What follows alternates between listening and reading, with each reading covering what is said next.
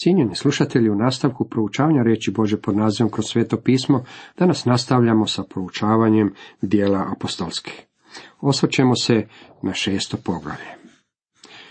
Najprije čitamo ovo poglavlje. U ono vrijeme, kako je rastao broj učenika, počeše mrmljati helenisti na Hebreje da se njihove udovice zapostavljaju u svakidašnjoj pomoći. Tada dvanaestorica dozvaše k sebi učenike te rekoše, nije pravo da mi ostavimo riječ Božju, pa da služimo za stolovima.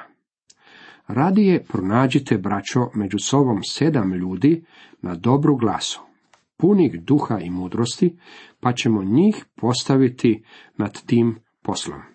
A mi ćemo se potpuno posvetiti molitvi i službi propovjedanja. Prijedlog se svidje svoj skupštini, te izabraše Stjepana, čovjeka puna vjere i duha svetoga, zatim Filipa, prorokora, Nikonora, Timona, Parmena, pa bivšeg obraćenika na židovsku vjeru Nikolu iz Antiohije. Njih postaviše pred apostole, a ovi pod molitvom položiše na njih ruke. Riječ se Božja širila bez prestanka, a broj je učenika u Jeruzalemu silno rastao. I mnogi su svećenici prihvaćali vjeru. Stjepan, pun milosti i snage, činio je velike čudesne znakove u narodu. Ali se digoše neki pripadnici sinagoge, koja nosi naziv sinagoga libertinaca. Cirenaca, Aleksandrinaca i onih i Cilicije i Azije, te se počeše prepirati sa Stjepanom. Ali ne mogaše odoljeti mudrosti i duhu koji im je govorio. Tada podgovoriše neke ljude da izjave, mi smo ga čuli gdje govori pogrdne riječi protiv Mojsija i Boga. Tako razdražiše i narod, i starješine i književnike, zatim pristupiše k njemu, uhvatiše ga i izvedoše pred veliko vijeće. Tu dovedoše lažne svjedoke koji izjaviše. Ovaj čovjek neprestano govori protiv ovoga svetog mjesta i zakona. Mi smo ga čuli gdje govori da će Isus, onaj Nazarečanin, razoriti ovo mjesto i promijeniti bogosluže koje nam je predao Mojsije. Na to svi koji su sjedili u velikom vijeću upru pogled u Stjepana i opaze da mu je lice poput lica anđelskoga. Toliko iz šestog poglavlja dijela apostolskih. U nastavku dajemo nekoliko misli na osnovu pročitanog poglavlja. Tema ovom poglavlju glasi imenovanje đakona, svjedočanstvo Stjepana, đakona. U ovome poglavlju vidimo daljnje rezultate devijacije koja se pojavila u crkvi. Vidjeli smo da je devijacija prvo uzrokovala smrt, Ananije i Safire. Oni su bili vjernici koji su bili spašeni, međutim sa laži u svojim životima nisu mogli ostati u ranoj crkvi. Devijacija koju vidimo u ovome poglavlju dovela je do odabiranja đakona. Poglavlje se nastavlja sa izvješćem o jednome od đakona, Stjepanu. Njemu je bila namještena lažna optužnica, bio je uhićen i suđen. Imenovanje đakova. U one dane, kako se broj učenika množio, židovi grčkog jezika stadoše mrmljati protiv domaćih židova, što se u svakdanjem služenju zanemaruju njihove udovice. Moramo uvidjeti kako se ovaj događaj desio vrlo rano u crkvenoj povesti. Prvi kršćani željeli su živjeti u nekakvoj vrsti komune i čak su tome neko vrijeme uspjevali.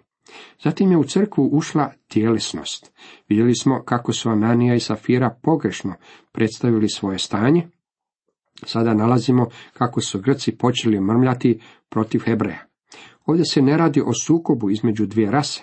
Ovdje se također ne radi niti o antisemitizmu. Riječ Grci u nekim engleskim prijevodima upotrebljena ovdje u stvari znači helenisti ili židovi koji govore grčki. Oni su imali pozadinu grčke kulture, dok su se Hebreji u Jeruzalemu čvrsto držali Mojsijevog zakona. Prirodno, gledano, došlo je do nesporazuma. Procjenjuje se da je crkva u to vrijeme brojila oko 25.000 ljudi. Osim toga vidimo da ova rana crkva nije bila savršena. Slušamo ljude danas kako govore, moramo se vratiti ranoj crkvi. Rana crkva bila je svjesna snage, a mi danas smo svjesni problema. Ovo je samo napola istinito. Rana crkva u istinu je imala snagu, međutim rana crkva je također imala i svojih problema. Visoki nivo na kojeg je duh doveo crkvu bio je narušen upadom sotonske devijacije i zbrke. Međusobno dijeljenje materijalnih stvari koje je karakteriziralo crkvu u početku prepustilo je mjesto sebičnosti stare naravi. Tjelesnost je ušla u crkvu. Grci koji su očito bili manjinska skupina, osjećali su se zapostavljeno, pa su tražili da se njihovim udovicama posveti jednaka pažnja kao i hebrejskim udovicama. Ovaj način življenja u komuni nije funkcionirao onako učinkovito kao što bi oni to možda željeli. Ovaj problem bio je iznesen pred apostole. Dvanestorica na to sazvaše mnoštvo učenika i rekoše, nije pravo da mi napustimo riječ Božju da bismo služili kod stolova. Apostoli su osjećali kako se oni ne smiju ostaviti proučavanja Bože riječi. Osjećali su da je od presudnog značaja da se oni nastave baviti time. Kad bi se oni ostavili proučavanja i poučavanja Bože riječi, zbog toga da bi posluživali kod stolova, to bi za njih bila propast. Oni trebaju propovijedati, provoditi svoje vrijeme u proučavanju Bože riječi i u molitvi. Vrlo je važno da svaka crkva prepozna kako njen propovjednik treba imati dovoljno vremena za proučavanje Bože riječi i za molitvu. Nažalost, današnja prosječna crkva treba pastora koji će biti organizator i promotor, neka vrsta do predsjednika koji će upravljati crkvom, svojevrsnog menadžera. To je velika šteta. Kao rezultat toga crkva danas pati.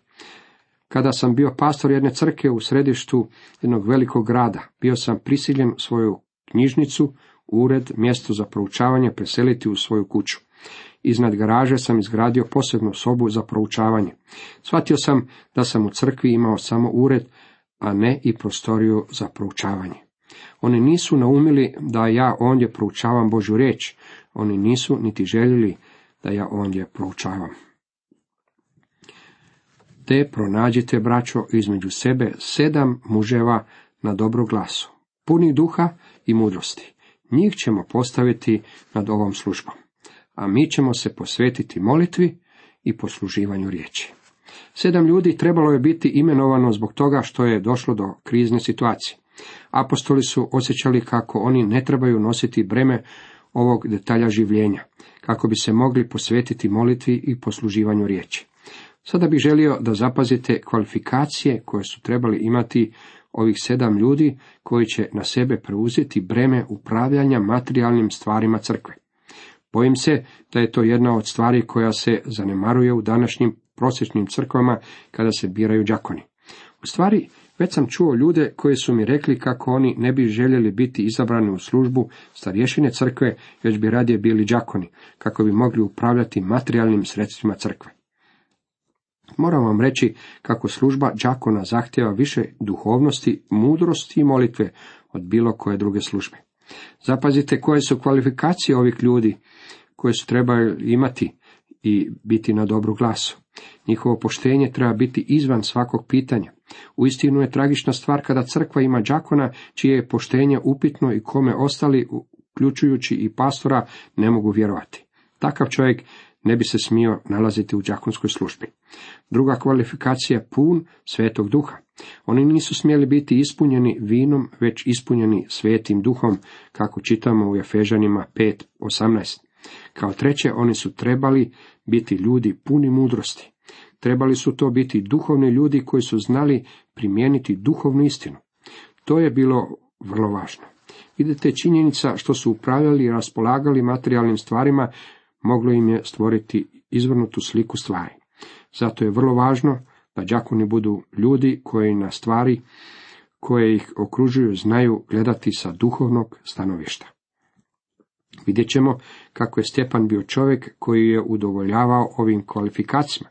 Imao je mudrosti, nisu mogli odoliti mudrosti i duhu kojim je govorio. On je uistinu imao uvjerenje, također je bio pun vjere. Ne samo da je imao spasornosnu vjeru, već je također imao i djelatnu vjeru, vjeru koja je svedočila. Nije bila važna količina njegove vjere, već predmet njegove vjere. Iz ovog istog stiha saznajemo da je bio pun sile. Takvi su bili ljudi koje je prva crkva izabrala za đakone. A mi ćemo se posvetiti molitvi i posluživanju riječi. To je bila dužnost apostola. Prijedlog se ovdje svidio svemu mnoštvu, pa izabraše Stjepana, muža puna vjere i duha svetoga.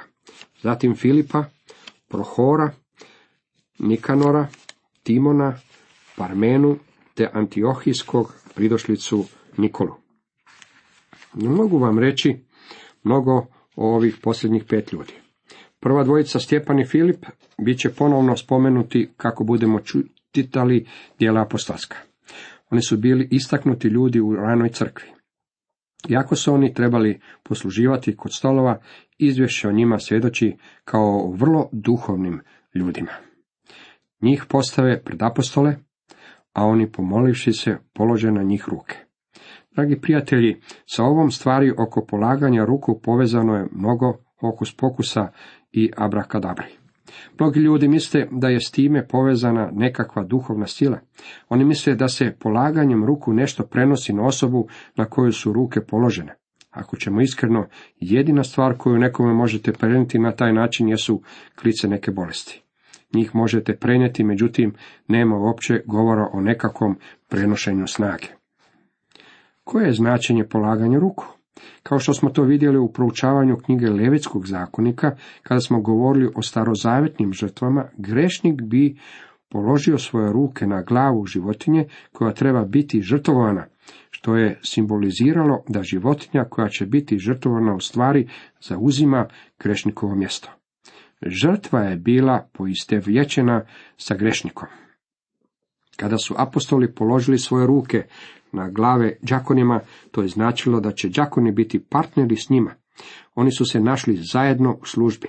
To je značilo da su ovi ljudi odvojeni na stranu za ovu službu, čime se opisivalo njihovo zajedništvo u kristovim stvarima i njihov položaj kao predstavnika udruženog tijela vjernika. Zapazite kako je služba na kojoj su ovi ljudi bili određeni za službu bila javna. Rana crkva se brinula za svoje. Mislim da bi ovo trebalo vrijediti i danas.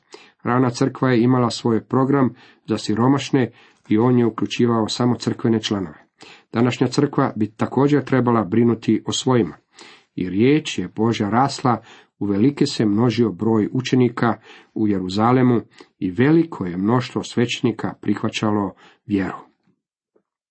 I u današnje vrijeme je jako bitno da Božja riječ raste. Ovo je svakako jedan od ciljeva mojih radioemisija. Moja iskrena želja da Božja riječ raste. Nemojte propustiti ovo izvješće o tome kako su se mnogi svećenici okretali gospodinu.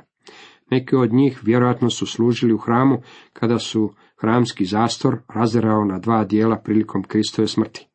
Mnogi od njih vjerojatno su se okrenuli Kristu nakon ovog iskustva. Svjedočanstvo đakona Stjepana. Našu se pažnju sada skreće na Stjepana. On je jedan od velikih ljudi rane crkve.